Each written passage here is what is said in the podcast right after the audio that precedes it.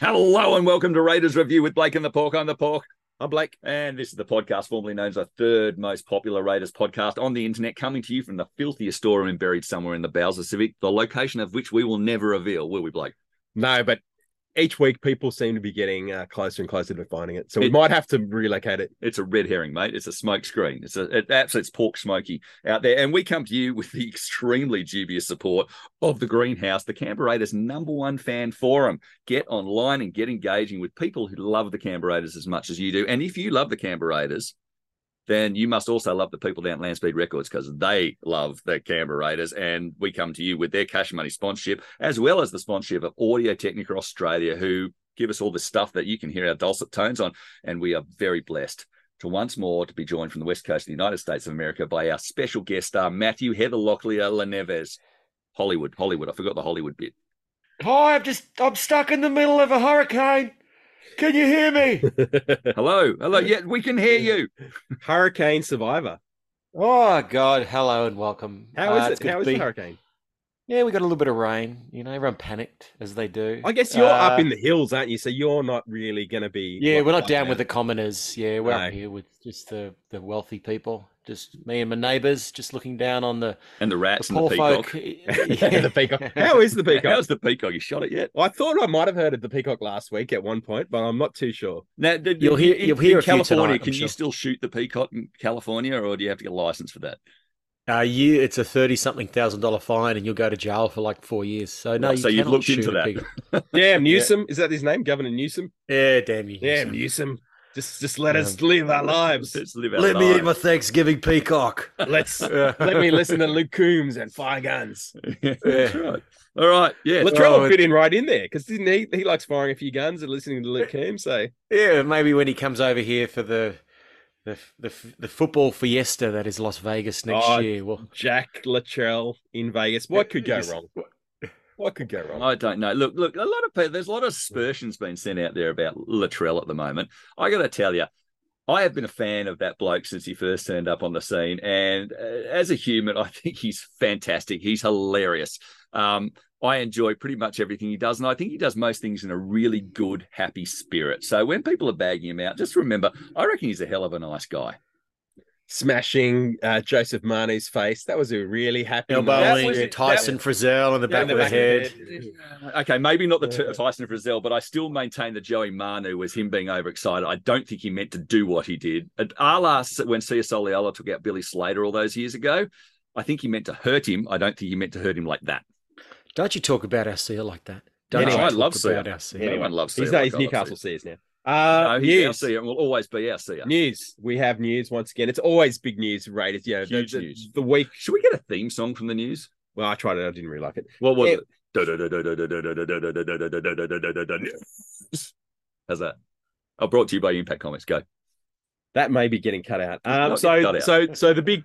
It is what comes and goes in this podcast is is entirely um my choice, Tim. I'm Is that sure- right? I'm sure it's. If you, Oh, if you listen, if you li- if you listen, Gets the if, trains running on time. if you listen, no, that's Don Furner. Um, if you listen, you you would you would know.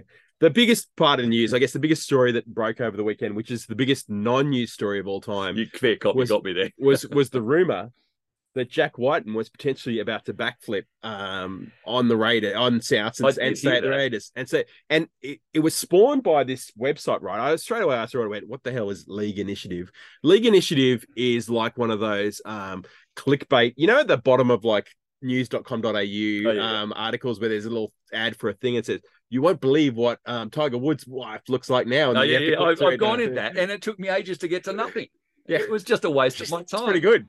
She still looks pretty And good, I- but you've got I- to click through 20 different things. And every time And you I click through one of those clicked on things, an ad. yeah, well, every time you click through one of those things, you get you get shown an ad, Mhm. and and whoever makes that website gets like one cent. But so because millions of people are clicking through those things, so League Initiative is a completely bogus site that is purports to report on rugby league, Mhm. and it actually it's just total clickbait. And if you actually look at the stories, it's all um been written by AI. I don't think it is actually even a person All right. behind it all. So it, it's it's totally Chat it's totally without basis.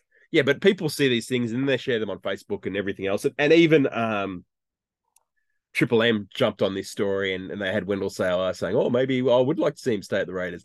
But there's absolutely without any basis to it. And in fact, um, on the Sunday night, Jack Wighton himself came out on Instagram Mhm. and posted some story, which he then subsequently deleted for whatever reason, Mhm. saying the whole thing's complete bullshit. So yeah, He was on his no- way to a Luke Combs concert somewhere else. That's No, he he's coming back. He's coming back from the Leeds concert. now that obviously, And that was um, actually in the mosh pit at Luke Combs that he did his hamstring, I'm hearing. yeah, that's that's where he hurt his hamstring. Once more, we'd like to remind you that the content provided by some people on Raiders Review with Blake and the Pork is not necessarily supported by fact or the other people on Raiders Review with Blake and the Pork. You're distancing What I- yourself from this. No, the club said the club said this, that yeah. they, they did have a scan of the hamstring. Hmm. So maybe what they need to do is, did you see how um, Gould leaked the uh, the document of the TPJ Mm. um, sign off saying he's getting zero money? He he gave that to Danny Weidler to publish. Maybe the club needs to leak the um the results of the hamstring scan to, Polkinghorne. to someone. just someone our own Polkinghorne. Danny Weidler. Polking- Mm-hmm. No, positive, it's- it's- positive Polkinghorne. We call him positive Polkinghorne.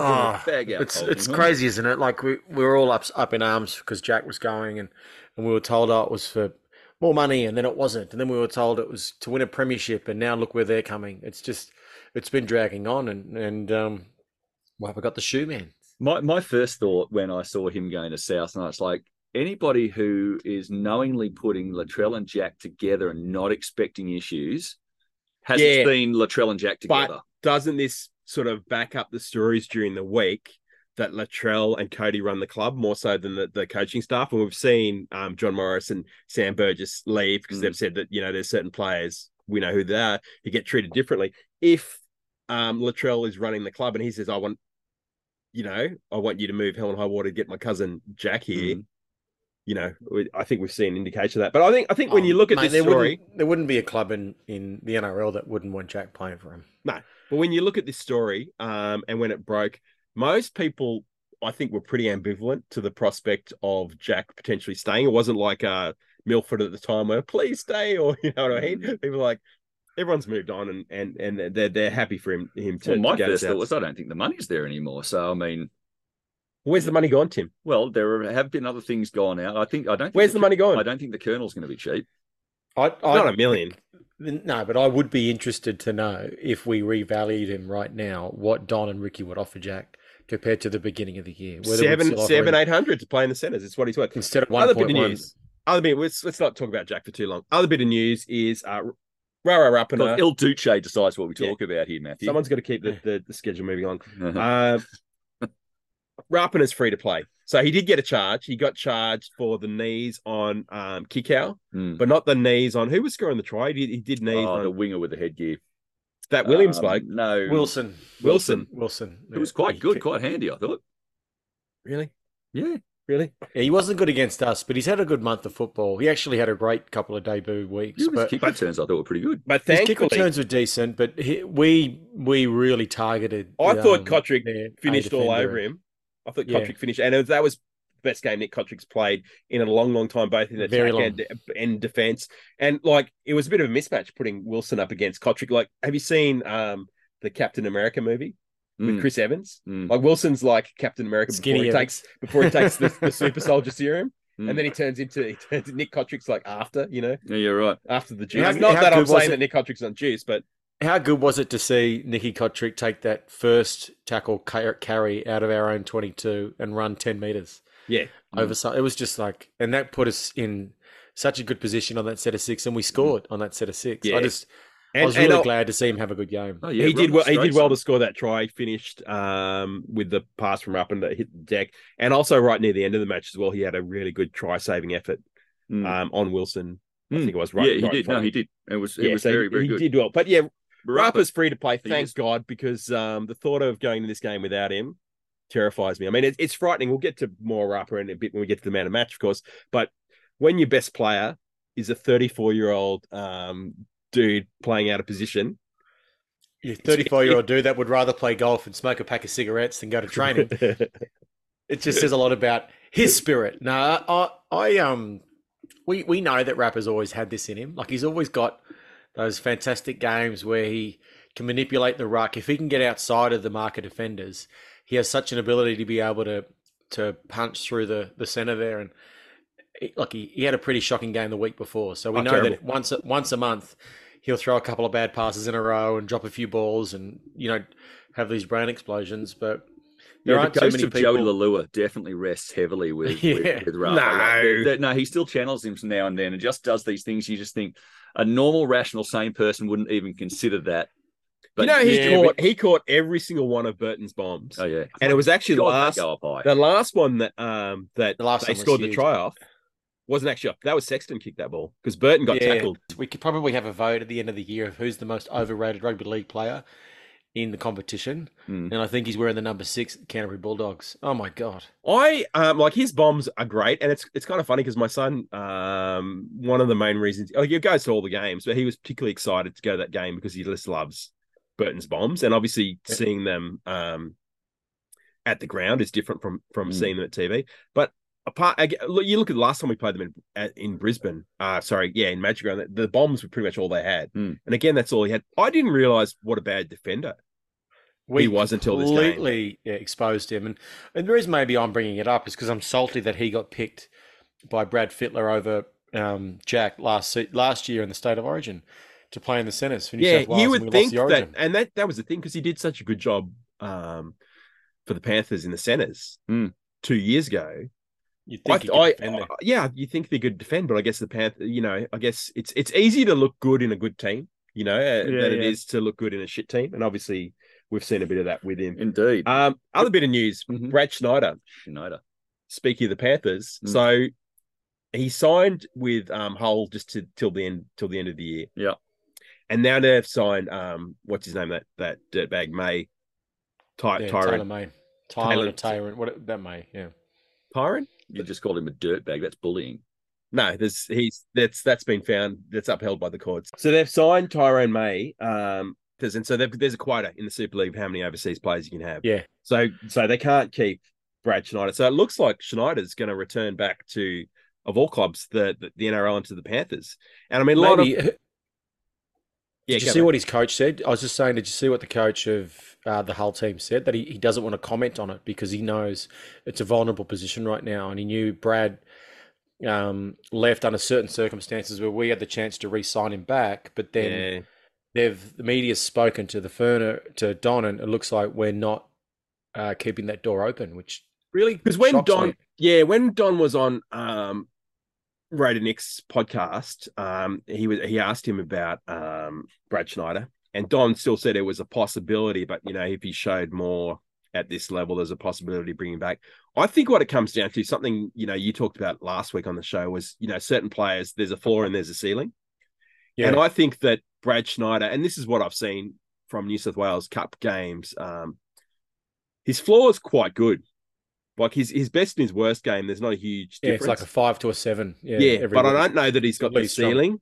I think you know if you look at Ethan Strange, well, his ceiling could be a nine or a ten. You know, well, what I mean? yeah, Ethan Strange on the weekend in our New South Wales Cup team was the standout player. Now people are jumping Incredible. up and down about Xavier Savage and the tries that he scored, but Strange has gone back to Cup and unbelievable, been like next level.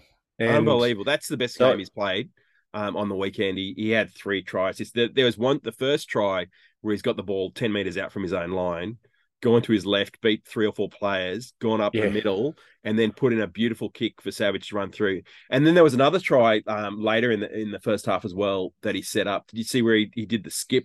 It's kind of almost like that Ponga thing where just quickly just skip Ponga, Luai, but actually Yeah. more direct and faster. Yeah. Like it's just it's a very and just unique does that running skip style. and gets gets from um, his man's um, outside shoulder. I mean, sorry, inside shoulder to his outside shoulder, outside. and then the center's open. Then he interests the center just for a fraction of a second, throws the pass, and the center's through to to score. The to me, try. that's that's what I feel like the Raiders have recognised is we've got we've got a handful of halves. You know, you throw Frawley in there, Schneider, Strange, they can't do you know, a few others. They and where you know we're signed Sanders. There's there's a few there, and yeah, you, could re-sign Frawley on small money for a stopgap for a year or two to mentor and maybe coach Strange, but you Yeah. can't sign Schneider and Strange because they're both No. looking at the five-year plan and. Yeah, We and they they must have looked at both of them. And yes, I think Schneider's a very good footballer, and I'd love to see him back in first grade. Schneider kind of reminds me of Um, Michael Monaghan. Yeah. Um, remember Michael was at the Yeah. Raiders system, didn't get a Yeah. Shot. he had his bloody jaw broken by that. What's his yeah. name? Yeah, and, And he his had bro- issues and with Luke O'Donnell. and he had issues Yeah. with the management at the time too. So there was a bit And so more to Michael left, and he became an incredible five eight, a game winning, game managing five eight, grand final winning player for at Manly. Yeah, and then Yeah, went to UK and- and, did really well at the UK as well. Yeah, and he was just that he was like Schneider, like a player that yeah, he might not get all the flashy stuff like his brother, Michael's brother, did, and he might not, you know, show up to the uneducated eye, but he did all those right things, and I feel like Schneider's the same. And I honestly think you you throw Schneider into that system at Penrith, and he's an incredible footballer. You throw him in to a lot of systems like Melbourne, and he'd be a great five eight down there. And he just, but we've decided, you know, and we've clearly earmarked um, Strange because we brought him up for that game, and now he Yeah. went back and just played the best game of his career. So Yeah, you know that's where our future lies. Whether he's No, starting round one next year, My only Yeah. fear is whether, like, the Colonel's not meant to start until 2025, right? Yeah. When is the point where he does he can't backflip because that's over a year away? Whereas usually it's by what the August date or the June date for the backflips. But is that I don't think year? the I don't think there is. I think it's pretty much from when you sign a contract. Now, I, I'd, I'd need to check this, and But you know, I'm uh, that's the one thing I'm no, no, no. about. But, I, I but prefer this, to get this is the thing. This is the thing, Tim. Just let me finish what I'm saying. The thing is, there's no August date anymore. I think there's like ten day cooling off period or something from when you sign a contract now. Yeah, it's I hope changed. that's the I hope that's the It's case. changed. But I'll the- need to check the, it. the, the really interesting thing is if you listen to Brad Arthur in uh, interview he did yesterday, even he's talking about how they've screwed up recruitment, and that's what's put them in a really bad position this year. They're already starting to whisper about moving Clint Gutherson into the centres next year, and you know whether that means they go after Jayden Campbell, who they went after. Um, this year, and the Titans wouldn't let him go, or whether they go after Savage. I thought that. try- You know, I thought that when they were. So did- I thought- Yeah. So did I, man. Like, and, Yeah. and I watched Arthur interviewed yesterday, and I'm like, I have a feeling they might go after Savage, and then suddenly, it, it, it wouldn't also be beyond the realms of possibility that they move Dylan Brown to fullback and they go out and they try and keep um, uh, Sanders, you know, because he is earmarked to be the next Cleary esque type player. So we the the sooner we now, get him in our club, yeah, the better. We- So if we had the choice of doing Xavier and then having the Colonel come straight away, Matthew, would you do it? we've already got both of them, so I wouldn't. No, I, No, I'm but if that's what would get the Colonel to us next season rather than 2025, would you do it?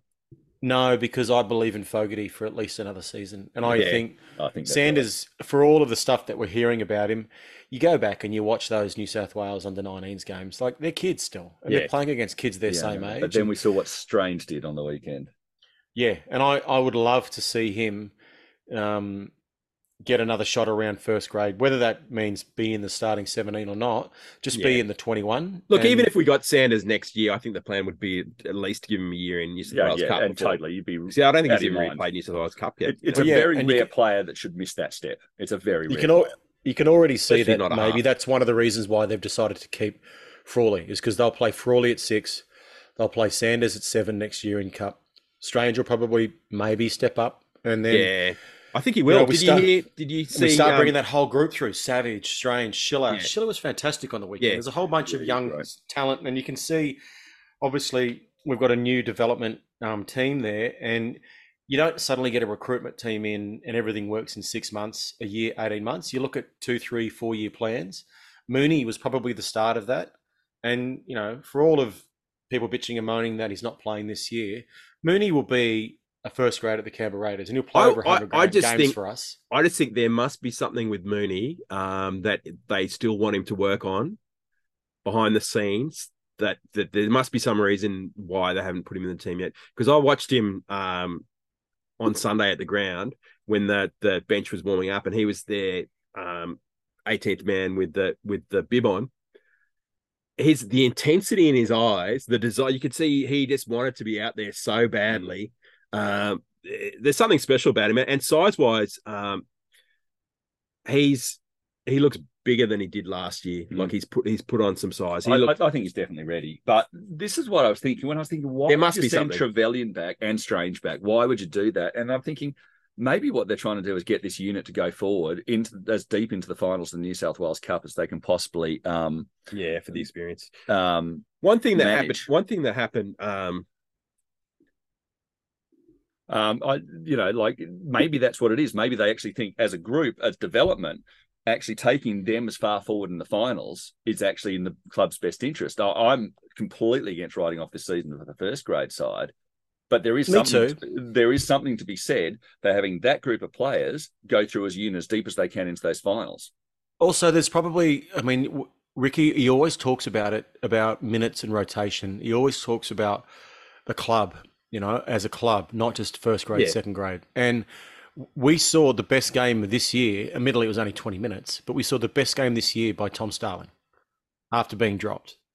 Like clearly, and whether you think Starling's the answer or not, that's not what I'm saying. And What I'm saying is people were up in arms that Trevelyan wasn't playing this weekend. Tom played fantastic on the weekend. He did, but again, it was a case where they had a pretty crap pack, and we Yeah. were we were we were dominating. You know, and especially when Tom Starling was on, and so he could he had that opportunity to, to Which makes off. me think if we go to bigger picture and you think about that great article, I think Dan might have written, uh, or was it a, a different Raw article about how the Canberra Raiders, it wasn't a Dan article, it was actually one of our guys, uh, how the Canberra Raiders, where we don't have too many analysts in our club, we have Mm, a lot of tape. That's. Mike we have.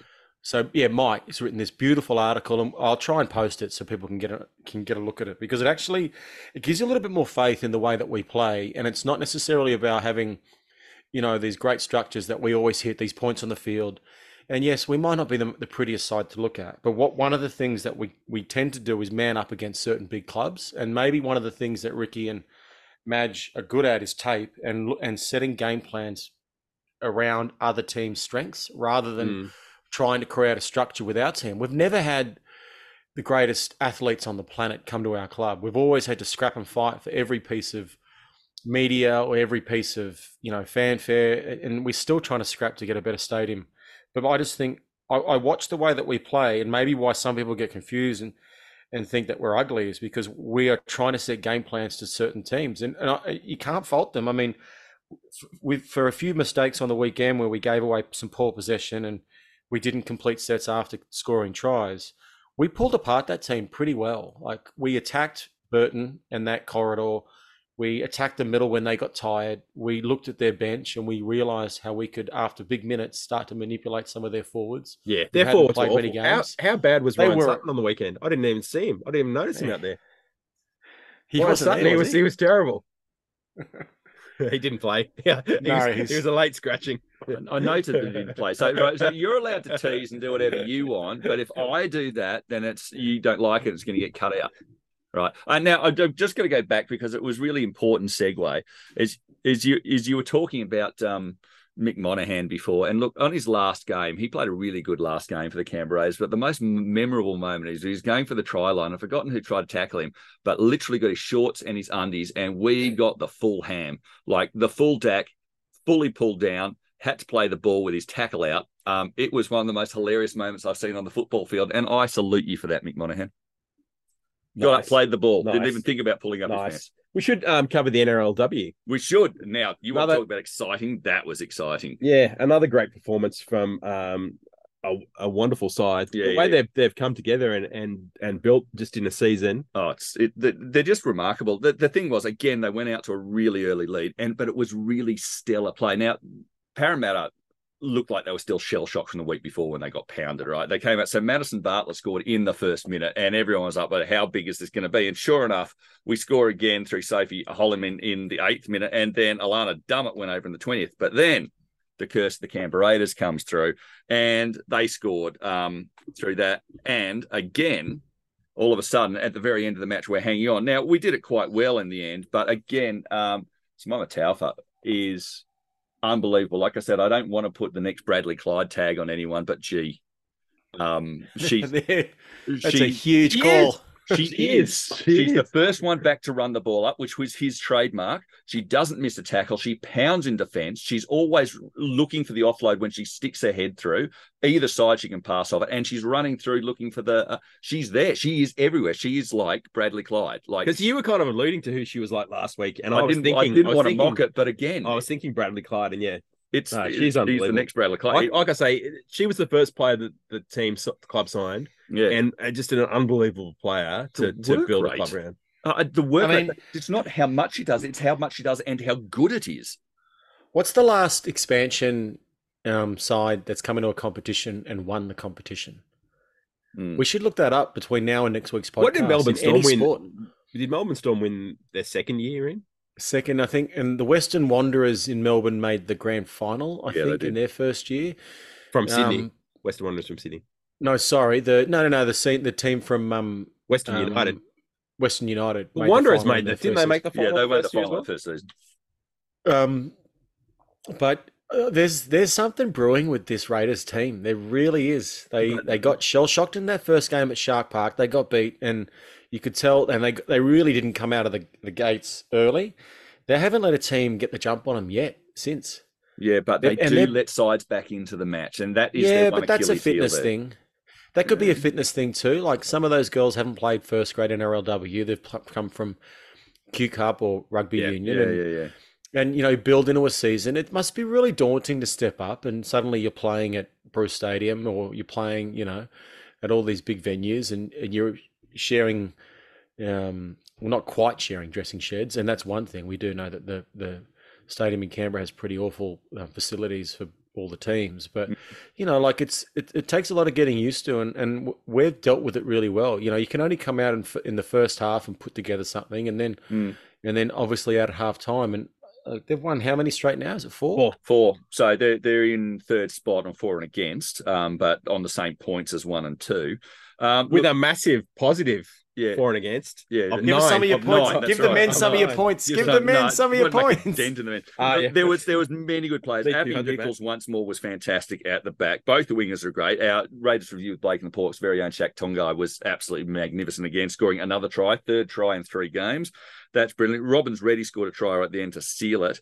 Um, already uh, waxed lyrical about um, Simaima Taufa, who again gets the Raiders review with Blake and the Port player of the match because she was absolutely brilliant. But two players that I saw on the weekend who came in uh, with something else. Grace Kemp has come across from um, rugby union because, and you, we've all seen the trouble with the Wallaroos coming up. Um, she was a power up front. She was Yeah, so good. awesome. She was so strong, and her football brain is so good. Again, Matua, um, she is a, a unit. She is a weapon um, beyond belief. I don't think anyone else in the game has a weapon like that. I, I, the bravery of those Parramatta um, ladies tackling her was just immeasurable. She was so good. Um, but also Olivia Ingram, Canberra's own Olivia Ingram, actually got a run, got a debut in the weekend, and acquitted herself well. So look, it was a really good match. I I really enjoyed it. And Matthew, you I know you were watching because we it um it was fun. It was good to watch, and and the play is structured like it's it's exciting. Anyway, they're playing um in Brisbane this this weekend um, on the 27th against the Broncos. So they're going up there to play Yeah. against the Broncos, who are in sixth position at the moment. But if they can get a win here, d- does it guarantee them a top a, a top four spot in the finals? No, but gee, it goes a long way to do that. So big match, big match this weekend. Hi, it's former Canberra Raiders captain Alan Tongue here, and you know I don't actually go in footy tipping comps, but if I did, I'd tip the Raiders every week. Uh, Market Watch. Market Watch. There's been some signing news during the week. Um, Feed no, that, no, no, that's gone. That's gone. That's gone. Jojo We'll for never- feed or watch. we'll Jojo, Jojo. Jojo. Did you see um Klese Haas? Did you see that that break that break he made? He could be he could be someone to to look at. Mm, Payne's brother. Yeah, Well, sign the brothers. Just sign the brothers. Uh Market Watch. Simi Sasagi. Yeah. We saw that. Excuse me. We saw Simi. He's been linked to the club for quite a few months now, but he's He he's he's officially signed now. Um he's a New South Wales Cup guy from uh Knights. Knights who has played first grade Mhm. um couple of years for the last couple of years, but hasn't I don't think he's figured in the first grade team this year. He's a he can play hooker, he can Mm. play center, he can Mhm. play um lock. hmm Uh, there's talk that we might be looking at him to play back row. hmm He's just a general utility player. I don't know that much about him. Um, yeah, have you you that familiar with Simi Sasagi, Matt?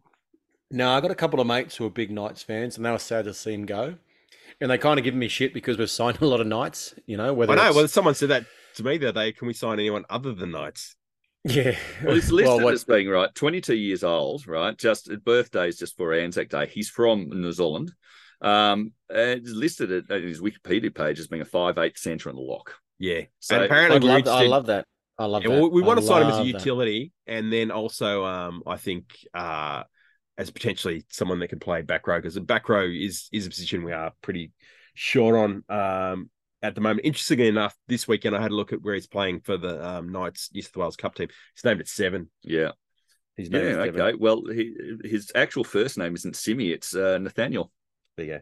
So there you go. The Uh, more- how exciting! but Welcome if, to he, the club. if he's got a big enough body to be able to play in the middle and play 13, I'd love to see him playing seven, you know, because it's going to only hone his skills, understanding game management, learn, you know, maybe some kicking. It's it's it's such a funny position, 13 in the modern game. Like Mm. we've got Horsburgh playing there who could play middle. You know, we've got Madge as one of our assistants who plays Tapine there for New Zealand. Mm. Well, You look at Tarp, Tarps played in the second half when um, Yeah. Horse was off, and he actually threw that pass for um, Papa to score. Yeah. He almost threw one for Emre Guler at the beginning of the game that Guler Yeah. should have caught. He was over the Yeah. line, basically. Well, Sasaki's. he's- Guler he's- played pretty well, but I, but it's. I was just saying, it's funny. You know, we let Adam Elliott go, um, Oh, who's now playing fantastic. I'm just. It's a he very. playing fantastic It's an interesting position that clubs look at differently.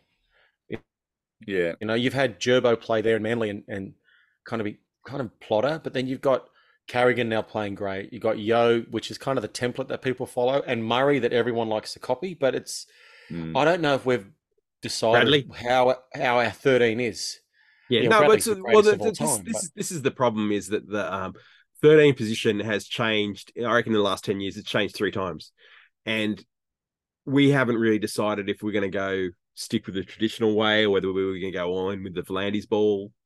You know, Yeah, 13. ball player or whether it's Yeah. a, a prop with good hands. It's, Yeah. it's For a while, there was a prop with it was a worker, then it was a prop that could play big minutes, like a Sam Burgess Sutton, or a, or yeah. or a Tamalalo, and then yeah, and then you like you say with Sutton, he's he could play sixty minutes and like he was, you know, never really got out of third gear, but he could maintain that. Well, see, I personally just like to sign Cam Murray and be done with that. That suit me. Yeah, me too. He's, my, he's he's the greatest. He's really- he's my favorite footballer in any other club. That kid, but Yeah, he's Yeah. outstanding. Absolutely outstanding. Um, but yes, and uh, Tommy Starlings is also yes, extended. so that got officially announced. So, I mean, it was one of those bits of business that we it. thought that was done a long time ago. Um, speaking of bits of business that we thought was done a long time ago, so Hudson Young is that officially? He no, he's not officially signed yet. It's he's still not re-signed. No, it's, it's still, up in the on air. the boil. Hang on, I'll find this thing. It's still up in the air. No, Hud- Hutto's not uh not not re-signed yet. Um, they're still deep in talks, but you know, every time he gets a strip, he gets an extra five thousand on his contract. Every time he does a tip on pass that goes out, we take fifteen off. What about a third tackle kick? What's the what's that? that was awful. That was- yeah, yeah, yeah, yeah. Look, Anyway. and, uh, look, there's been momentum growing in the week for the Blake for the board campaign, which I, I must say I ridiculed. I didn't think there'd been any response, but there in fact was some response with people thinking it was a good idea. Yeah, well, I, initially I was just suggesting a a a, a fan a fan group forum, Mm. but then I think who had the idea? Matt, did you suggest I should I should run for the board? And and since it that was not my idea. First, it's just it's just It's people taken have off. taken it off and run I think it. you mean, walked past. A, I think you walked past a mirror, and you just looked in the mirror, and you just like, oh, I'm a, I'm a I fancy handsome myself. fella, I mate." fancy myself in a fedora. Um, but anyway, it's taken off because on this show we are all about giving the people what they want. You know, when the show first started out, we did it sporadically. It wasn't a weekly show. Mm. We people no idea. wanted they wanted every week, they wanted a weekly show, and what did we do? We gave them a weekly show. which was Ne- directly against my wishes. yeah. The next thing they said they wanted a third host, They did. and not just any third host. Yeah, they, they wanted a Logie Award winning Yeah. third host Yeah. from Hollywood. We gave them Matt Hollywood, Heather Leneves. Now they they wanted Rove McManus, but he wouldn't do it. And then we went out and we tried. Dave McCubbin turned us down, but we found Matthew, and he said yes.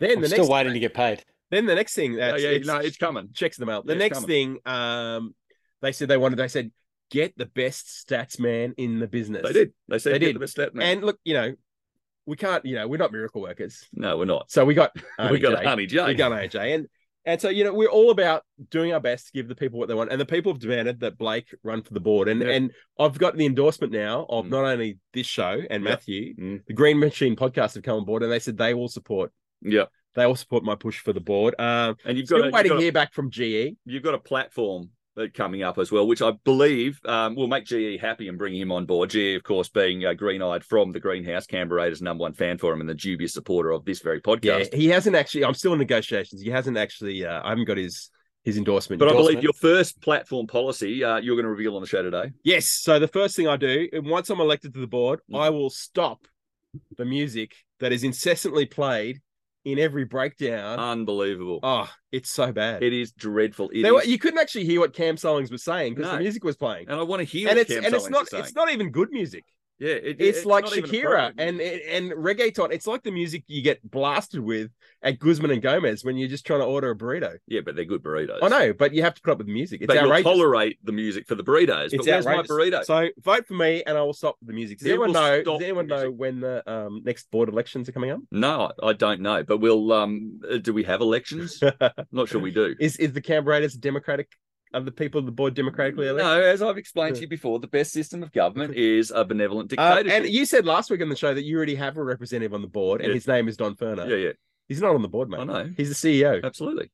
He reports to the board. Yeah, he's my representative. He reports to the board on my behalf. He has my my you know my Anyway, proxy. He if you want to get involved in the Blake for the Board campaign, um, you can make your donations, send your checks, your money orders. And, and, Yeah, you- I, I dislike that you're trying to bag out Don. Don I'm not bagging him out. bleeds green I'm not bagging else. out. I'm just saying one he's of the reasons this I'm not good standing. bagging him out at Yeah. all. I love Don. I'm just saying he's not on the board. All right, you were wrong on that. that. He's, he's already trying to split the board. He's already trying to But- get votes. Send send your checks, your postal orders, your Mm. money orders to um, GPO Box 56, Mm. Canberra 2601. Yeah. Um, and in if you enclose a um, SAMP self addressed envelope, Mhm. I will send back a um, signed 8 by 10 glossy, partially nude picture of The pork. Danny Stewart. Yeah, okay, Danny. See, I was No, Arnie J. Arnie J. I've already got. I've already got, got I've already got the partial Oh photos. my god, he's been texting midweek. He's been texting midweek. Oh my god, he's been warned about it before. He's been warned, but the first one was shaving his bollocks in the hotel room in Orange in the, in the motel. Now he's talking about getting a quick one off the wrist. Oh my goodness gracious me! I'd like to see some Oh, stats dear. on that. Oh dear, but yeah, eight by ten glossy Arnie J pictures. So send your checks, and look once the money comes in, because the main thing I've got to do is I've got to buy that fedora hat Hmm. and that fancy. Oh, so your vote can be bought. Oh, no, I've got to. go- I've got. I'm going for the the Lee Hagipantelis look, and it it doesn't come cheap. It doesn't. You have to pay. He drives a It actually-. He does. it You've got to actually- look as good as The that. Lee Hagipantelis look does come cheap. That's the problem.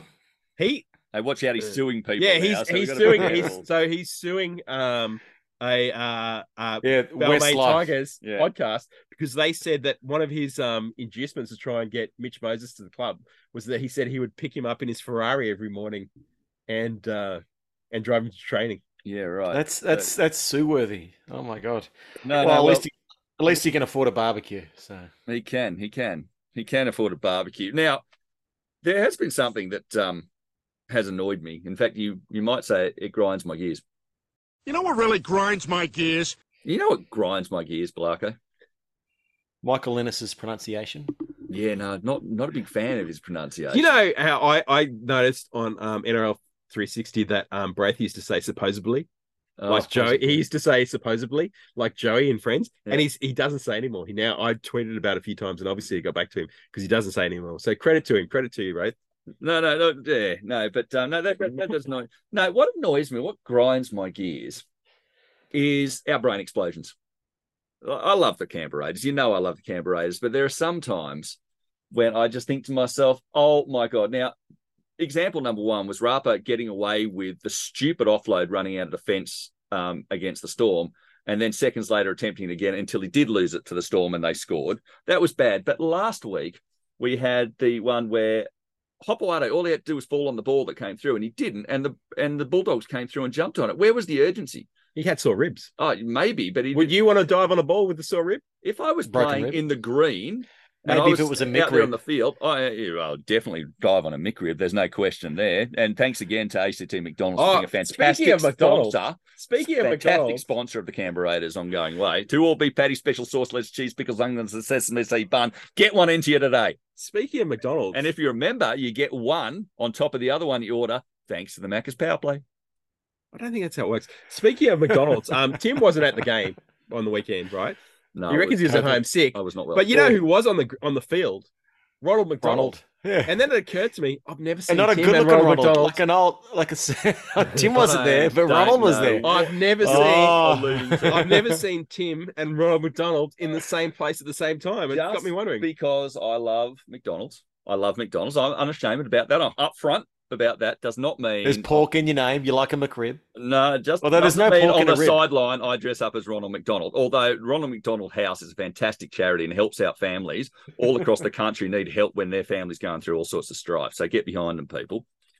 Incidentally, you can do that on McHappy Day by buying a Big Mac. The only, you know, actually though, they did have. Anyway, a, I'm meant to be telling you what. hang on a sec. is. I'll just finish this bit. They did have a running race, right? At half time, and Ronald McDonald participated in the running race. And the fact that he didn't run like he had a pencil up his ass probably indicated that it wasn't you.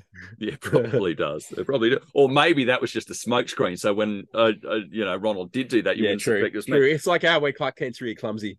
Yeah, that's right. But the other thing in that match, right? Jamal Fogarty does that brilliant strip on TPJ just when we're looking at all sorts of trouble, does that wonderful strip.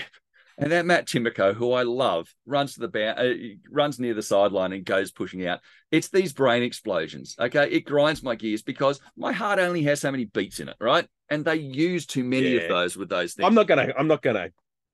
Three Needs Timoko does so many good things. Oh, he does, he does. But there were just moments of that match where I was just thinking, oh, for God's sake, can you please just play smart?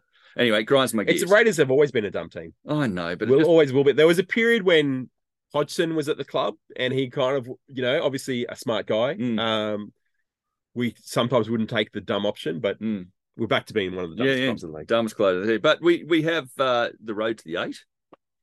You know, how are we going to actually get in there? The win against the Bulldogs, like I said we would do. I said we would win, I know. and then I said we'd win this Saturday night, and then I said we would beat the Sharks. I said we week. would lose. For once, I tipped against the Raiders, uh, and I said that we were going to lose. And for a while there in the first half, I thought, oh, my tip's going to. Mm. It's it's it's actually going to happen. I'm with going. I didn't. much. I didn't. Yeah, I didn't want to. Didn't want to be right. Um, there was a point there in the in the first half where we were attacking their line, Mm. and um, we got a six again. I thought when other teams get six agains, and they're attacking our line, they invariably score. But when we get six agains and we're attacking another team's line, Mm. um, yeah, it's just three more crash balls before the the kick. We've always been like that, though. We've always been a side that's attacked one edge, then had a set up play, and then attacked another edge. We're very rarely Yeah, had, a- had a linking fullback that can go right, then go left. And I think I think though that that that we got that six again and we set up for the kick, and then the kick was actually the one that the ball somehow miraculously fell into Jarrod Croker's arms, and, Oh, yeah. and that was right in front of me. No one was more shocked than Jarrod when he got the ball He sort of, oh, I've got to fall over and score this. because he didn't. I can remember that same play right in front of me because it's right where we sit. Um, over the years where he'd leap and catch the ball Yeah, yeah, with his hands high above his head. yeah. He didn't even he didn't even get off the ground. He just, just No. It fell in his arms. Look, we're talking about about the road to the eight right now. I've done some working out, assuming, of course, which is a safe assumption, that we're going to beat the Broncos this weekend and then beat the Sharks, right? In order for us to get into the fourth spot, where we'll do the Bradbury from there, right? We have to have, and I know this sounds like a, a, distant chance here, but we have to have the Melbourne Storm lose their last two matches. who they play. That's a very good question. Who are they playing? Well, they're playing the Broncos in one of those matches up in Brisbane, Vegas. Where they have a very good record. Yeah, yeah. They want some incredible record in, in Brisbane against the Broncos. They do. It, they do. Yeah. It's uh, and they do have, but uh, I mean, a lot of that's on the Who they playing Cam this Smith weekend? and Billy Slater. I think believe they're playing the Titans, um, but they're playing the Titans down there, or I could be mistaken. They But- are. No, they're They're not losing playing, to the Titans. We're not losing to the Titans, and then I. It's it's a funny thing. We're not going to finish fourth, and we're not. We're most likely. I mean, I don't want to be a Debbie Downer. I don't think we're going to beat Brisbane this weekend. But um, if we do, then one of the good things that it does force is it. Everyone's worried about Penrith maybe resting some players against the Cowboys in the last week and giving them an easy run to 32 points. So, meaning we might have to beat the Sharks in the final round Mm. Yeah. the one thing that might make Penrith fo- um, rest players is if Brisbane have lost the week before. The only Mm. way they're going to lose that is lose that game is to us. So, in the final final round, Brisbane do play Melbourne in the in on the Friday, Mm. and then Penrith don't play um, until I think the Saturday or the Sunday. So there is a chance that they they name an extended bench. But one of the things that I have noticed this year, and they spoke about it on, on a podcast or somewhere else, is that Penrith have been sporadically resting players throughout the season. Mm. especially since um, State of Origin. That Mm. none, none of their players have got too many miles in their legs. That I actually think they'll want to win the minor premiership. And if if you do remember, every time they've won the minor premiership, they get to celebrate it at home, and they yeah, love they're at home. They're at home. they love they love doing that in front of their home fans. Yeah. I actually have a feeling they're going to not rest too many players Yeah. in that last So game. if there, against there the are any Broncos. risk, it's against the Eels this this this Thursday. They're not going to lose that. No, I don't think they'll they'll lose that either. No, Also, too, I don't know that they'd necessarily rest, rest Cleary because he's only just sort of come Yeah, back he's only just the sort of team. come so- back, and you want some some run in Yeah. his legs. But and look, Liam Martin. the So worst they're- case they're- scenario at this stage, fine. if we lose to the Broncos, which we won't, and we lose to the Sharks, which we won't, unless something goes incredibly right for the the Cowboys, and they could well lose the way they are at the moment against the the um, Dolphins down at Suncorp this weekend. The Raiders will come in eighth, which puts us in this interesting situation where if we come eighth, we'll most likely play Newcastle in the fifth spot away at Newcastle. Right? Oh, but that'll be a massacre. if we come, That'll be a massacre. if we come, um, thirty thousand people. if we come f- um, fifth, playing great sixth, or and- seventh, it's almost impossible for us to play anybody in the first week of the finals apart from the Sharks.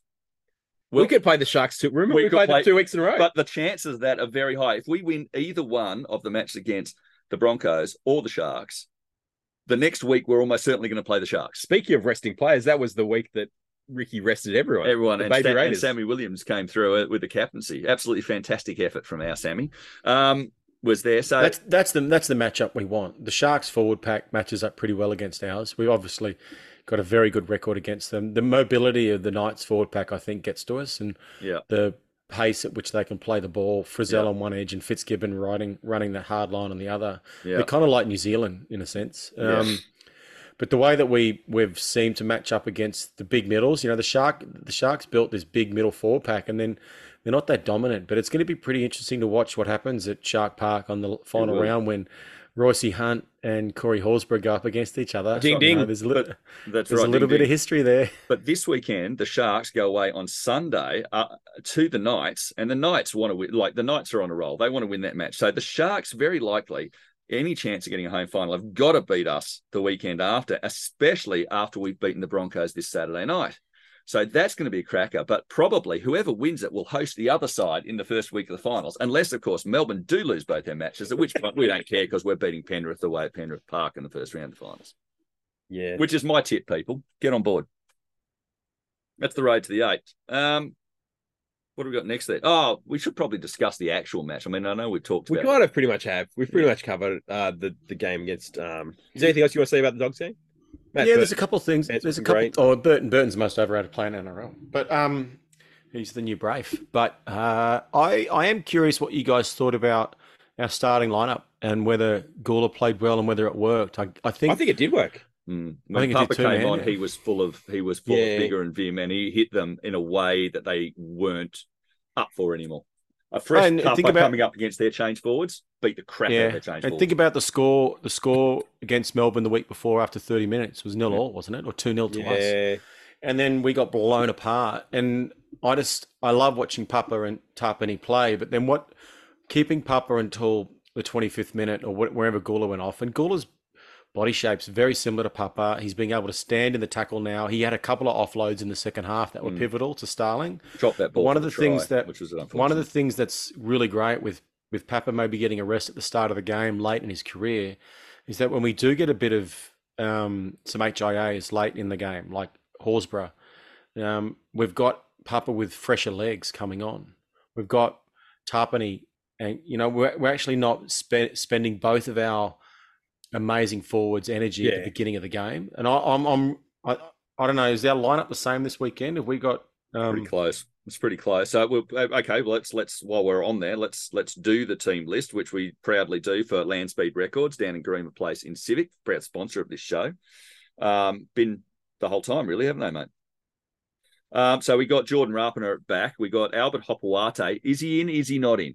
Are his ribs bad or not? He, he looked pretty bad to me. Um, so uh, touch and go whether he's in there. Nick Cotric played his best match for for God knows how long against Yeah. the Bulldogs. That's He- good. he easily this season, maybe even this season. Since he, is that his best game since he's come back to our club? Definitely. Positively. He ran it straight. He made great meters. He was fantastic. And He didn't make that many meters, but you know. but, Uh, He was strong. Uh, we got Jarrod Croker, who's got a fantastic try, stellar, stellar try. Um, Um, he was good. Jarrod was good in defense, but like, his kicks every single. yeah, he he's, he was good in defense. His kicks were good with the ball. Um, yeah. They, he- did you notice they were running up on him all the time? Well, so no at, at at, at the start of, at the start of the game, um, Frawley passed him the ball a couple of times, and there was just nothing there. So then Frawley would just always just go to Hudson Young. Yeah, but know, initially, when they were throwing him and had some sort of space, they uh, immediately they were running up and stopping him doing whatever they wanted. So they must have watched what he did to Joey Manu and said, "You're not doing that to us." Um, probably a good move. We've then got Matt Timoko, who, uh, Was brilliant. except for going out of sideline, was brilliant again. Then we got Matt Frawley listed in the six, um, who had his moments. And then do you notice for a period went into nine? For a period, he was in at nine during that match. Then we got don't- Jamal I don't Fogarty. That might have been another. No, definitely he was in at nine at one period. Not for long, but he was actually at dummy half. Then we got Josh Papali'i listed to start with Joe Tapine, Zac Woolford, Hudson Young, Elliott Whitehead, Corey Horsburgh in 13. On the bench, we have Tom Starling, Emre Guler, James Schiller. Yeah, Who- Elliott Whitehead's been pretty good. I got to say, the last few Yeah, weeks. I mean, he he had that Yeah. good pass that should have been a try. Yeah. he did a good job defensively on kick out. Yeah. um, I It think was his we, best. It was his best game for the year, in my Yeah. opinion. Just Yeah. like that game he did last year down in Melbourne Yeah. when he had a rest. This game on the weekend, he had a couple of line breaks. He got that great pass to Timoko, which Timoko dropped, which would have been a try. He found the outside shoulder a few times um, and helped uh, that edge. He he ran a great decoy line. He's he's playing that pivot role too on the outside where he, he, he catches it and turns and drops the ball to the fullback. Mhm. And he actually ran a really hard inside line, hard like that hard line around which Hutto, I think I think Ricky must have had a chat to them because they both ran a very direct hard line on the game on the weekend where Hutto sometimes kind of drops pops, you know, steps around a fair bit. Yeah. But on the weekend they both went as hard as they could at that inside shoulder and they were getting some penetration and quick play the balls, which helped um, the second phase. So I, I, I was really happy to see Elliott have his best game of the year. Yeah, no, he he was much better than that. Schiller also uh, surprised he's not in the starting lineup rather than the bench, but he more than earned that. he spot. had some. He brought some spark when he came on the Yeah. field, and and he did a great job to stop the fox. Yeah. um, when it looked like The the, fox tap. was clear yeah, away for all money. Um, quick also- play the balls too. Schiller's he's got he's got that ability to get up quick and play the ball. He Yeah. he was one of the reasons, as well as Tommy Starling, that we got we really and Rapana we pushed through the ruck really quickly in that second half. Yeah, and we absolutely. blew them apart in that first twenty minutes of the second half. And we'll need that again. And when he came on with that effort that he came on with, and I know Hopper went off because he was injured, but when he came on at that point, it was like an extra forward coming in and hitting the line with his ball returns. They were very good. Ata Mariota last week, he's in the 17 this week. He had a great tradesman-like performance. Um, He was he was very good. Now for the Bronx, they've got Reece Walsh, who's just on fire at number one at the moment. He must be stopped. You cannot let him run, otherwise he'll make fools of us. On one wing, we've got Corey Oates, who's apparently got an, a low ball offer from the Broncos to stay and is very annoyed with it. It's And weird because he's got. It was part of actually in his contract. It was like an extension that was triggered, but for the less, I don't understand. Yeah, yeah, Yeah, but it's two hundred games too. Um, he's also been um, I think it's his 200th game this week, and he's also got an offer on the table to go to Newcastle. Yeah, well, he's Yeah. not happy at that one. In the centres, they've got a magical for, uh, centre combination of Kotoni Staggs and the Herbie Farnworth, who've just been magnificent all season. Ezra Mam, whose biggest issue has always been his defence, is at number six, but that's really improved this season. But how's he going to do playing outside Jock Madden? Yes, that's it. That's right. Ex West Tigers Jock Madden, I believe. Yeah. Um, and- Obviously, and Reynolds seven. is out. Reynolds, Reynolds out. is Big- out, and big he's not even on the extended bench, so he cannot come in in any way, shape, or form. So Jock Madden, you know, at this stage we have to believe is going to be the seven. So that's that's a big up for the Raiders. But if they think for a second this side isn't just stacked full of stars left, right, and centre, then and who owe us for beating them, they got another thing coming. The, the Broncos are going to come all guns blazing. They got Flegler in the front row with Payne Haas. That's that's that's you know fantastic. Billy Walters, who we maligned last time we played against them, and and has ripped us a new one before. So Kurt Capewell, we know he's got the experience. Jordan Riki hates Hudson Young. I hate Jordan Riki. Yeah, I hate Jordan I Riki hate too, but Jordan he Riki. hates Hudson Young, so there's going to be no love lost there. And then you got Pat Carrigan up against Big Red um, at the number 13 position. And Pat, uh, Pat, Pat Carrigan. Someone once said that um, Pat Carrigan was lucky to get that Queensland 13 Over the top Big Red. over, over Big Red. Yeah. Yeah, Yeah, oh, someone, that- I'm not that- sure who that was. That person must have been smart because I agree with that analysis. I think Big Red was playing better football at that stage, Some- so I so- probably would have. I think said I that. think I think that's I think that person also didn't rate Reuben Cotter. Who No. he's, he's terrible too, isn't he? No, he's- Paddy, I'd put Paddy him Carrigan's my there. Queensland version of Cameron Murray. He's such a likable, good football player. He man. is, Like, he is. I just look. I just want Big Red to play. Is there? No, there's nothing wrong with that. Then they got Tyson Smoothy in uh, number 14, Brendan Piakura in the 15. They got Kobe Hetherington, who got sent off. I think last time was down here for basically performing the role of the um, the uh, pole that the um, car hit and got sent off for a high tackle, which was the most unfair send off I've ever seen. Uh, and Corey jo- uh, Jensen in the 17 jersey. Look, so apart from the fact that they've got Reynolds out, they're not just at full strength. They're they deserve the second placing this year, you know, second on the ladder. They are the form team for us to beat them this weekend, which we will. We're going to have to be at our very best. Our very, well, very we've beaten them four of the last five, so you know we're Yeah. their bogey team. Yeah, mate, well, let's let's only hope that. But uh, you will note, of course, that you got Matt Frawley there in the six jersey, um, still in there. But uh, going down, and maybe just before we get to the other segment, we should look at uh, the extended bench. Who's on the extended bench? Because, of course, this week that comes into play because um, there's there's thoughts about who might come off the extended bench. So for the Raiders, you got Sami Solos in the 18 jersey. Um, then you got Brad Morkos. He's still a shadow on the NRL site, um, you know, a silhouette. Um, he's in the 19. You got Jack Wighton. He's got the 20 jersey this week. 20 jersey, Jack Wighton. Then Seb Kris in the 21. So is that hamstring right? Is that a smoke screen, just him being there? And then you got Adrian Trevilyan in the 22. Um, notably, it's going to be Adam Gee, by the way, refing it. Um, then for their extended bench, we got Jesse Arthurs, Keenan Palasia, Martin Taupau, just back from suspension, Tristan Sailor, and Dane Mariner, who is there. So Dean. Dean, uh, sure, it's not Dane, spelt Dane. It's Dean. Dean Mariner. Dean Mariner is um is a very very good prospect. Oh yeah, no, no, no. Yeah. I thought it was Dane though. No. Okay. Anyway, so um, how many hard weeks for Solo? Half, half a Hardwick. Half a Hardwick. A half a Hardwick. Brad Morkos. No Hardwicks. Uh, s- Do we count that Lebanon Lebanese? Yeah, a smidge of a hard week, just like meh. hard- yeah, okay. Jack Wighton's got to be two Hardwicks. Come on. Only two. Jack's no, he's four hard weeks, isn't he? Well, he one has of one Clive that's down the end. Churchill. Okay, so three Yeah. Hardwicks for Jack Wighton. We've got Jack Wighton's got to be. We'll give him three Hardwicks, right? Yeah. I think four Hardwick, you know, has to be the return of, you know, I don't know what that would look like. Um, so Seb Kris, Hardwick and a half. Yep. Okay, and Aiden Trevilyan. I think now we're going to give him a Hardwick. Half a hard week. Half a Hardwick. Okay, so we've got Half a- half, one and a half. Potential to have two, hard weeks, but he's a half hard five. We got five and a half Hardwicks for the Raiders. Then Jesse Arthur's half a Hardwick. Palasia, half a Hardwick. Martin Taupau's got to be a Hardwick. Got to be a Hardwick. Ha- I'll give him a Hardwick and a half. Okay, Hardwick and a half. So that's uh two and a half Hardwicks. It used to be. It would have been at least two at one point. yeah, Tristan Sailor's got a silhouette, so he's Ah, no Hardwick. Nah, he's played first grade. Half- okay, so we're up to three. And Dean Mariner, as you say it's pronounced. Um, well, he's a prospect. Let's give him, and he's not a silhouette, so let's give him half. But that still only takes him three and a half Hardwicks versus the Raiders, five and a half Hardwicks.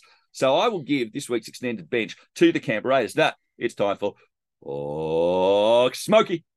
And this week's Pork Smoky is quite an elaborate Smoky.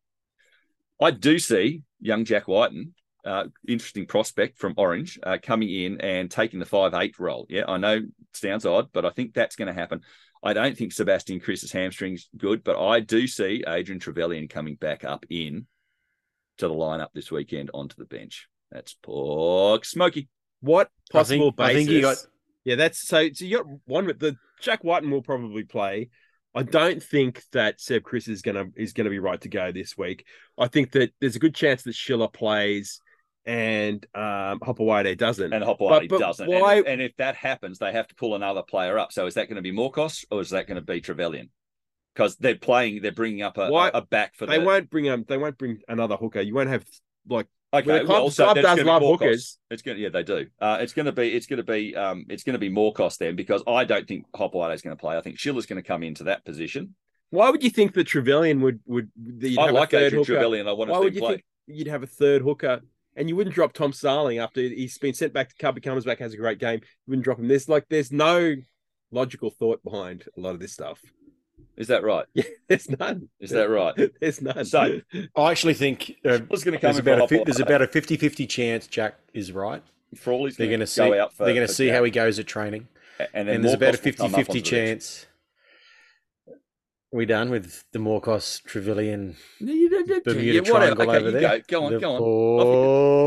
Off Pork Smoky. Um, I, ju- I just want to say a- one thing about the the Hardwick factor because um, a friend of mine, um, Joe Martinago, good, he's the son of some very good friends of mine, actually contacted me during the week and said, "Can you please?" He said, "Relatively new listener to the show. Can you please explain the Hardwick factors?" Ah. so where the Hardwick factor comes from? It, it comes Again, from it's ripped off from HG and Roy, of which the Ask well, Roy and HG. whichever way you want to do it.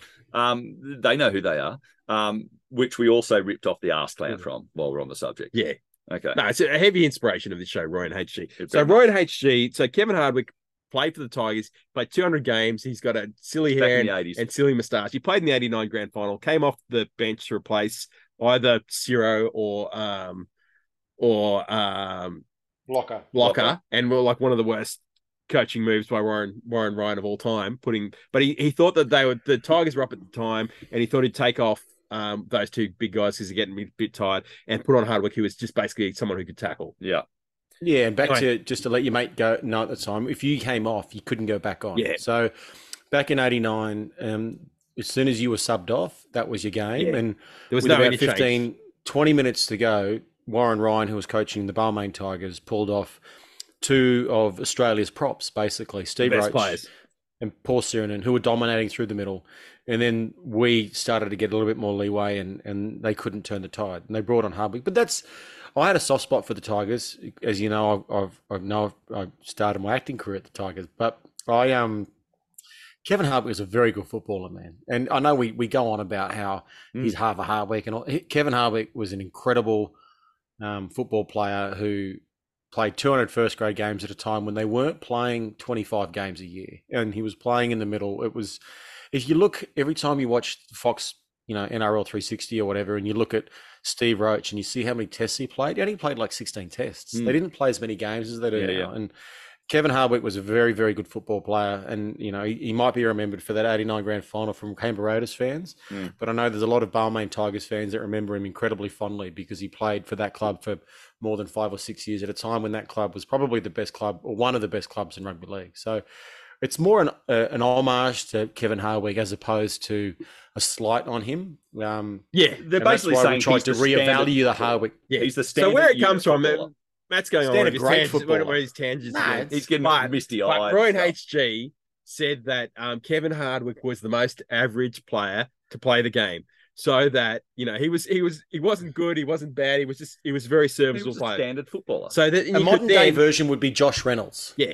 Would So be then- like a modern day version. then of you could rank all other footballers. Josh Reynolds is a bit more spoke, but it- then you could rank other footballers. I'd say Ryan Sutton's the modern Ryan version. Sutton would be a Version of- Yeah, yeah, of- yeah. of Ryan Kevin Sutton. He's an anyway- tradesman. So he was the most average footballer. So he was like a standard, like a pass mark. And then so you could rela- rate all other footballers in He was the comparison. meridian. Yeah, to comparison how many Hardwicks are worth. So Ricky Stuart at the time, I think, was probably worth three Kevin Hardwicks. Laurie Daley was worth three Kevin Hardwicks.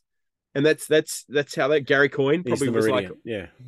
one to one and a half Kevin Hardwick. So that's how you can rank um extended benches. And for a while there, we were too generous with the Kevin Hardwicks, and Mm. we got feedback. We were. We got feedback that the pork was being mainly too from my brother Byron. That, that- and he, you know, he's pointed out that Kevin Hardwick had played 200 first grade games. So Yeah, how you right. could say someone hadn't even played first grade? was up to that Was- measure. Yeah, that's yeah. right. Okay, And so we brought it back. we brought, it back. Anyway, the Raiders win the But getting- bench. Pork getting back to still in. getting back to my point, Uh-huh. Pork, before we move on, there is a rumor that Seb Kris and um, Jack are both 50-50 to play, and it's all got to do with how they train this week. So Mm. I'd love to see both of them back in the side. You know, um, I'd love Yep. to see Seb playing centers again. Don't want to see that- Seb come back too early and do it. No, No. neither do I. But that first sixty minutes was incredible. Yeah. Just Oh, seeing yeah, him back look, there but- with the confidence of the fitness that he had from playing fullback and That's true. But we'll Um, win. We'll win the, both these matches, and we need him in the finals so we can we can lift that cup in October. Yeah. Before we cover off um talking about the Broncos game, we've been very lucky. Um great mate of Ricky's, great mate of the show. Yep. Alfie Langer. Yeah. Um, you love his work I love on it. and off the field. Fantastic. He's I- still doing. It's incredible. He retired in what in the the sort of 2003 or whatever. He came back for a brief cameo in State of Origin. Was it 2001? I can't remember. something like that. But he retired. But he's still still on, the, field, every, week. More than most. He runs players. more meters now than he did then. He It's did, amazing. and he's still calling the plays. He's still calling the plays. So Anyway. uh, we've been lucky enough to get Alfie Langer. Yeah, g'day guys. It's uh, former uh, Broncos Queensland Australian halfback Alan here. Uh, just got a little message for you blokes. Uh, Raiders can't play.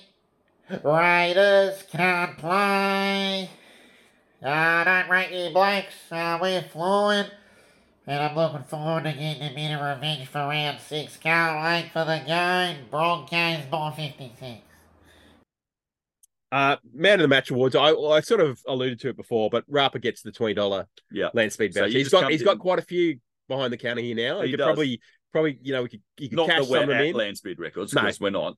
But we'll drop them off there. He could probably come in and cash in some of his twenty dollar vouchers to help Yeah, pay his three thousand dollar fine he got Yeah. this week. he could. Um, he could because he's got quite a few. And Simaima Taufa gets gets the NRLW twenty dollar vouchers. She's And got a few. up to 60 now. So Yeah. um, yeah, she, she she can she can probably buy some vinyl, a good piece of vinyl for that. And she deserves to get a good piece of vinyl because she has been absolutely outstanding. Um, Arnie J, Arnie J, you know, he does some weird things. he really does. He really does. He's a strange guy, Yeah, follow him on Twitter if you want some weird tweets, my friend. but he knows his stats. He does. And so it's time to rip in with Arnie J. G'day, Raiders fans. Well, we got the two points last week, but still looked pretty ordinary in attack for most of the game. We got the win, though, which is the most important part. The bad news is that we have the Bronx this week who are coming off a bye.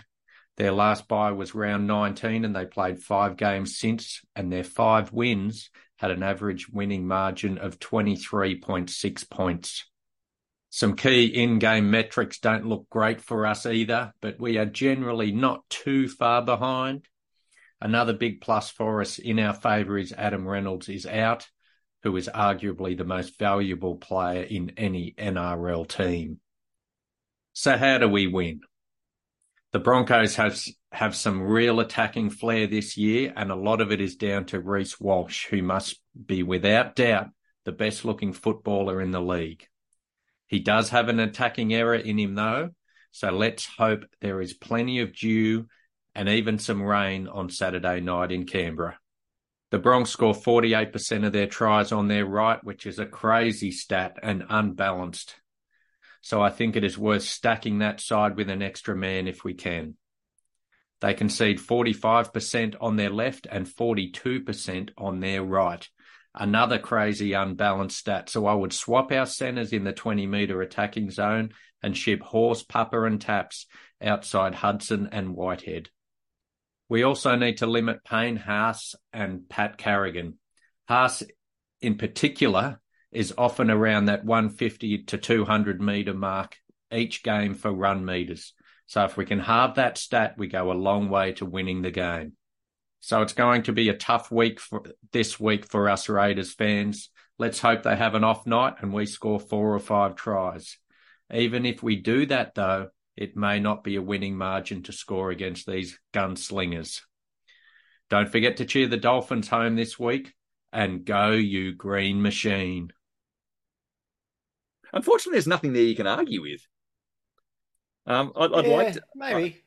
Uh, I, I'd like to say there's there's there's not a lot, but he, he's sort of right. The, the the Reece Walsh thing, yeah, he is a dreamboat. I've said that before. I was interested to hear that Arnie J agreed on the same thing, but um, We might have to send Reece Walsh Yeah. a uh, partially naked Yeah. eight by ten of Arnie glossy signed picture of Arnie J. easy to get, easy to get. Uh, Danny Stewart. Yeah, yeah, this is Danny Stewart, the uh, half brother of a uh, Canberra Raiders coach, Ricky Stuart.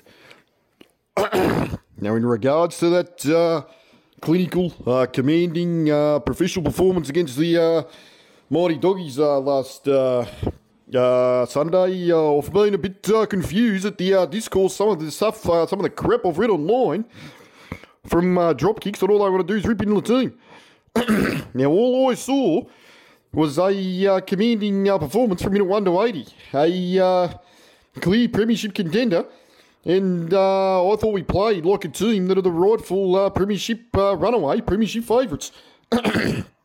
yet there continues to be drop kicks that want to rip into the team. And I just don't know what they're watching because all I'm seeing is a uh, clinical, uh, silky uh, machine almost. It's it's almost frightening how consistent we are. And uh, the poor old doggies, uh, the poor bugs never stood a chance because that was a uh, unbelievable performance from the boys on Sunday. they sort of flipped the Denny uh, Stewart game plan on its head a little bit uh, in regards to uh, getting off to a lead and shitting the bed. This time we sort of uh, chat the bit a bit earlier and then skipped away late. But that game was never in doubt, and I walked away from that performance never more convinced of a fourth premiership to the club. now, in regards to the uh, big one against the uh, Cell Dwellers, uh, the Broncos on Saturday night, uh, I mean, that should be a uh, walk in the park. We went up there in uh, uh, uh, six to their home and dealt with them, sort of did that one on our dicks, and I don't see this one being any different. I look through their lineup. Uh, uh, 1 to 17, and I don't really see anyone there that's capable of hurting us. So, expecting a uh, commanding uh, Raiders 1 to 12 victory on Saturday night, and uh, onwards we march to our uh, fourth premiership. Uh, go, you uh, Green Machine. I love Danny Stewart. I think if there's anybody else that I'd have on the board apart from your good self, Blarke, and just reminding you that Blarke will get rid of the music at the ground. He'll get rid I'll of it. change the logo. Yeah. I'll get rid of the music. Right. Yeah. And I'll, I'll just be I'll be a voice. I'm not. It's not about me and my ego and my desire to wear a, a fedora hat indoors. Mm. It's about giving the people a voice. Giving The, people's voice. champion. Will you get, will you get, will you commit right now to making sure there is a statue erected of Ricky Stuart? I will. Excellent. Because that, that is long time coming. The fact that we got Loz there and Big Mal. Mal, but we don't have Ricky, and Ricky came back. Let's not forget that Ricky came back. And everything that's been good at this club subsequently has been thanks to Ricky. It's time for a statue. You know, it's time for a statue. Let's get it. He won't. Ricky won't allow it until he leaves, and then No. he'll uh, begrudgingly allow it. It's nothing to But one day, one though. day, It's I'm sure Don Furner knows it's going to go up It's got to go up. because he's done. more Maybe it'll go the up in the new stadium. Maybe in the new stadium we'll have the Ricky Stuart stand. That, that's no. I don't. I don't want you to commit to a Ricky statue. I want you to commit to a new stadium. If you get on the board, will you? The board Like- already believes in the new stadium, Matthew. They already Like, will you? Will you make it pushing one. happen? Will you? I'll do my best. He will. I'll do my He's best. got. He's got his contacts. I'll Don't do, do my your best. best. Make it happen. Yeah, yeah, it'll be there. Okay. I know so- Andrew Barr. I'll get So it now happy. it's time for who's got a lift? Woo!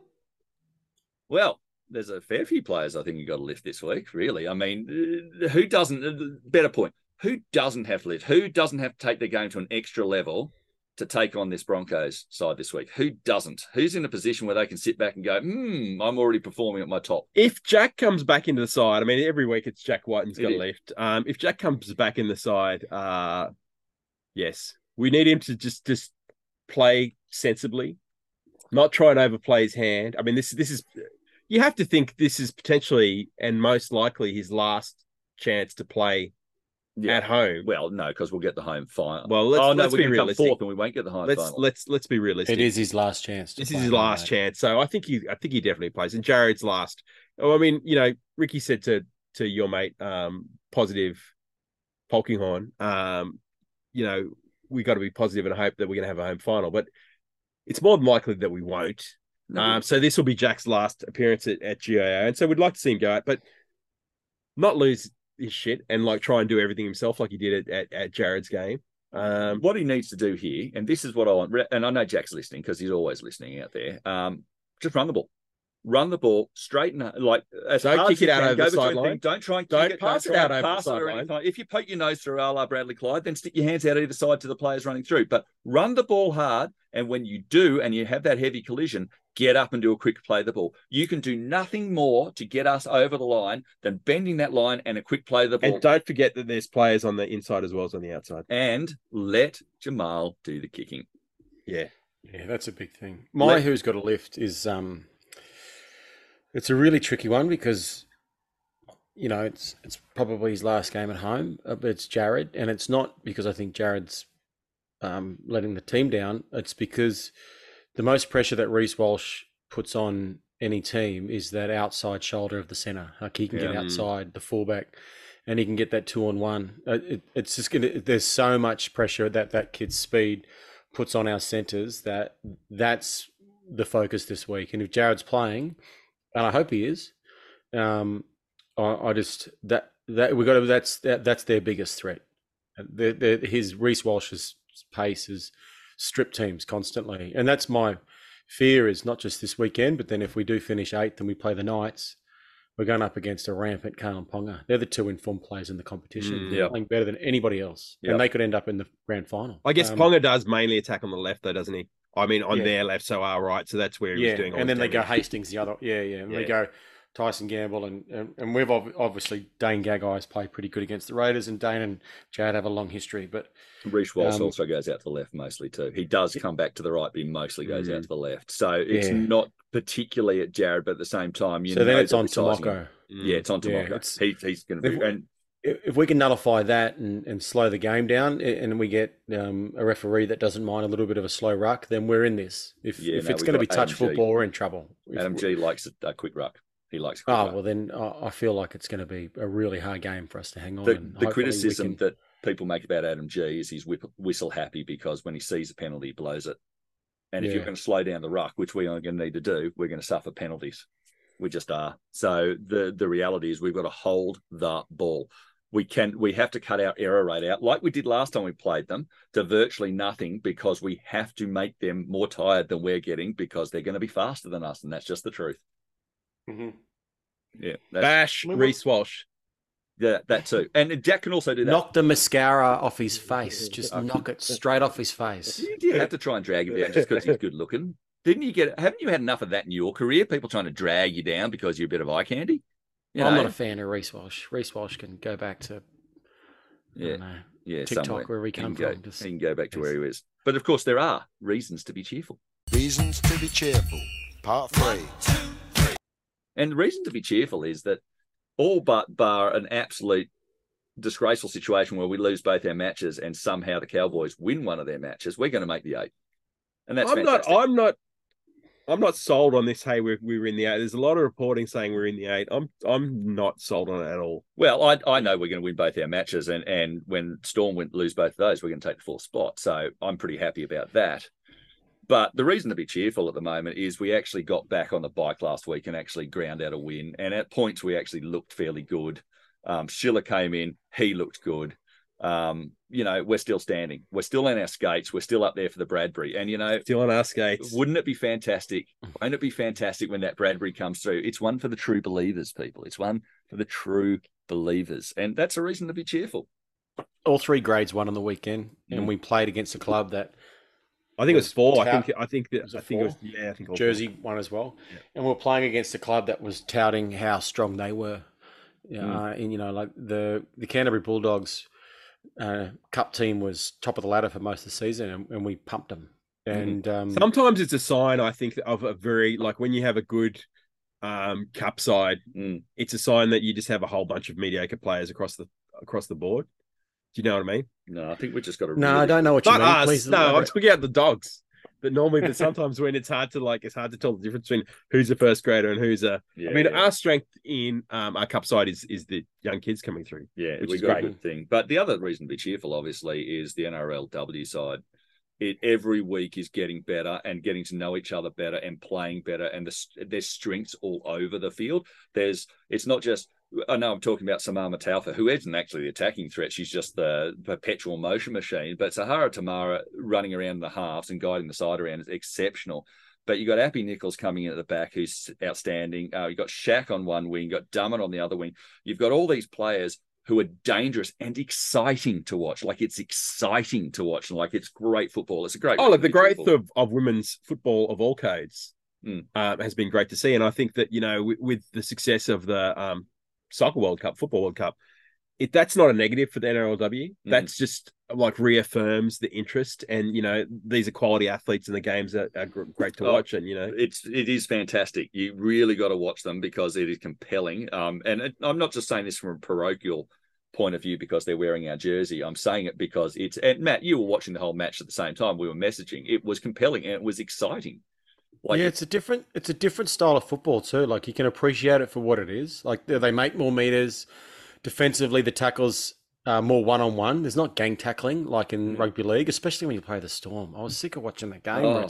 And do you notice they, with they the Storm tackle in week, threes. when they didn't have Oh. the home crowd um, against Yeah. the Dragons? All of a sudden, they weren't getting they, they were getting penalties against them that they should have got against us, and it was much harder going for them. It So really when you go back to watching these girls, you're watching you're watching a lot of contested football, which I know we try and create in rugby league with uh, you know contested kicks, 50-50s. And one of the things that I do like watching about the women is you're watching one on ones. You're watching just a, a lot. Of, there seems to be a lot more space on the field, which creates a lot more opportunity, which is exciting to watch because it's either taken or not. And I I've really enjoyed watching it, and and no game is is over. You know, like uh, they, they can score from anywhere and and you're getting to see these athletes get better and better and and I love the style of footy that we see and and they're all you know the defenses the hits too are huge it's rough it's really rough I really enjoy it Yeah, no, I've I've enjoyed it immensely. So you got a listener of the week for us. Well, it's a bit different this week because normally we award our listener of the week award, but Mhm. this week I'm actually rescinding Rescinding. not one, oh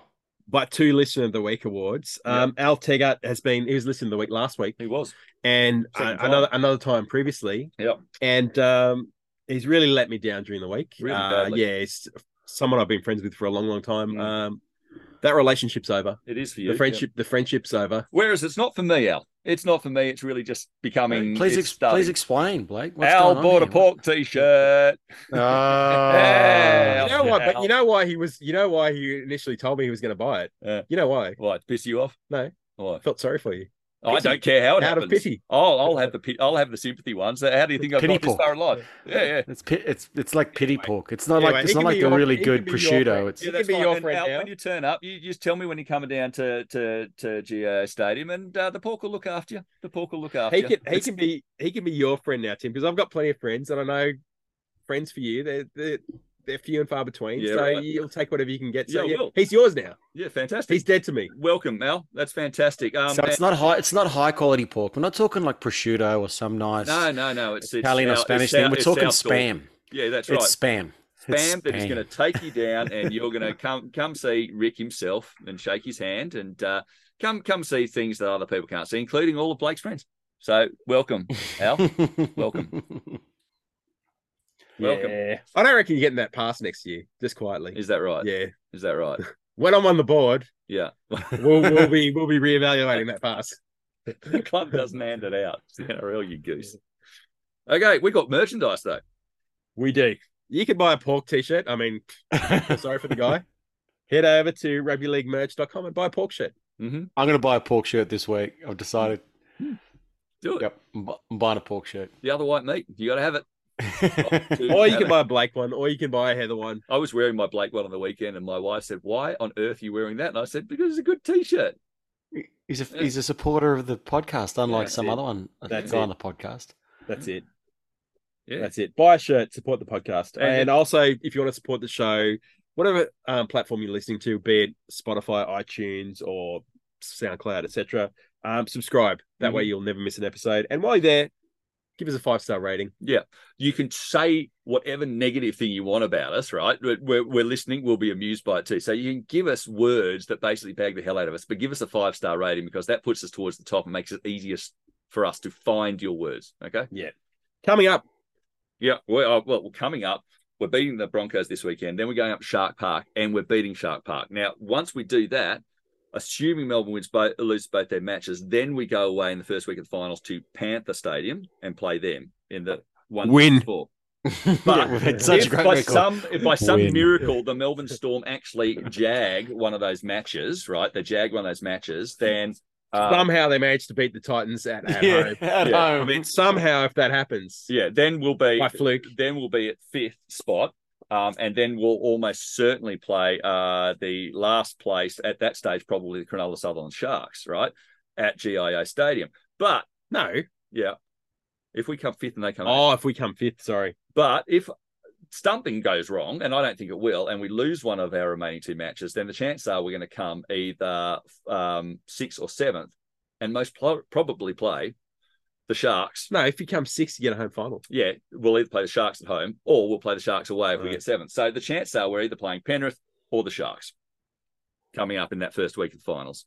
And then, of course, we'll have the week off because we'll beat the Panthers and then we'll go straight into prelim. So that that's going to be great, isn't I it? wonder if it is Dane Mariner. Dean, Dane. I don't know. It's it's Mariner. I know that much.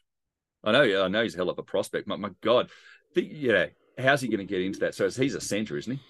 Yeah. No, Yeah, he's so- a winger. He's a winger. Oh, maybe he's played on the wing a few times this year, and he's played really well. He scored Yeah, a bunch of tries about Yeah. a month ago. But the way I see the ladder predictor, and we're probably boring everyone to tears now, is we lose this week, we win next week, we end up playing Newcastle in Newcastle week one, and Yeah. that's This That's is the boring game. part of the show. How's your fantasy team going, Matt? uh, I don't know. I think I won one, lost one. I don't know. Right. The peacocks aren't uh, shouting, and Don't shoot a I think, I think I've I think I've killed all the rats in my house, which is good. They Um, shoot a peacock. They, they hate floods. kids go back to school tomorrow, which is good. Well, maybe all the rats would head up to your place. They'd like go for higher ground. yeah. Yeah, I've had two species of rat here, people. I've had just the regular one, and then I've had the Norwegian rat or Scandinavian, which is like the size of a small dog. Yeah, no, I've And, seen them uh, up at the up at the uh, pier behind Fridays at Mooloolaba. Um, yeah, not the sort of thing you're going to take on. They'll eat you. Ah, they're Wow. intense. and scary, Yeah. really scary, horrible Wow. things. Yeah, frightening. Anyway, you have been listening to Raiders Review with Blake and the Pork. Um, I'm the Pork. I'm Blake. And I'm someone in America that doesn't know what he's doing. Vote one, Blake. Vote one Blake. Power He'll to stop the Blake. pe- power to the people. Uh, I, will stop the music. I know. I know the song to the village Yeah. people. Blake will stop the music.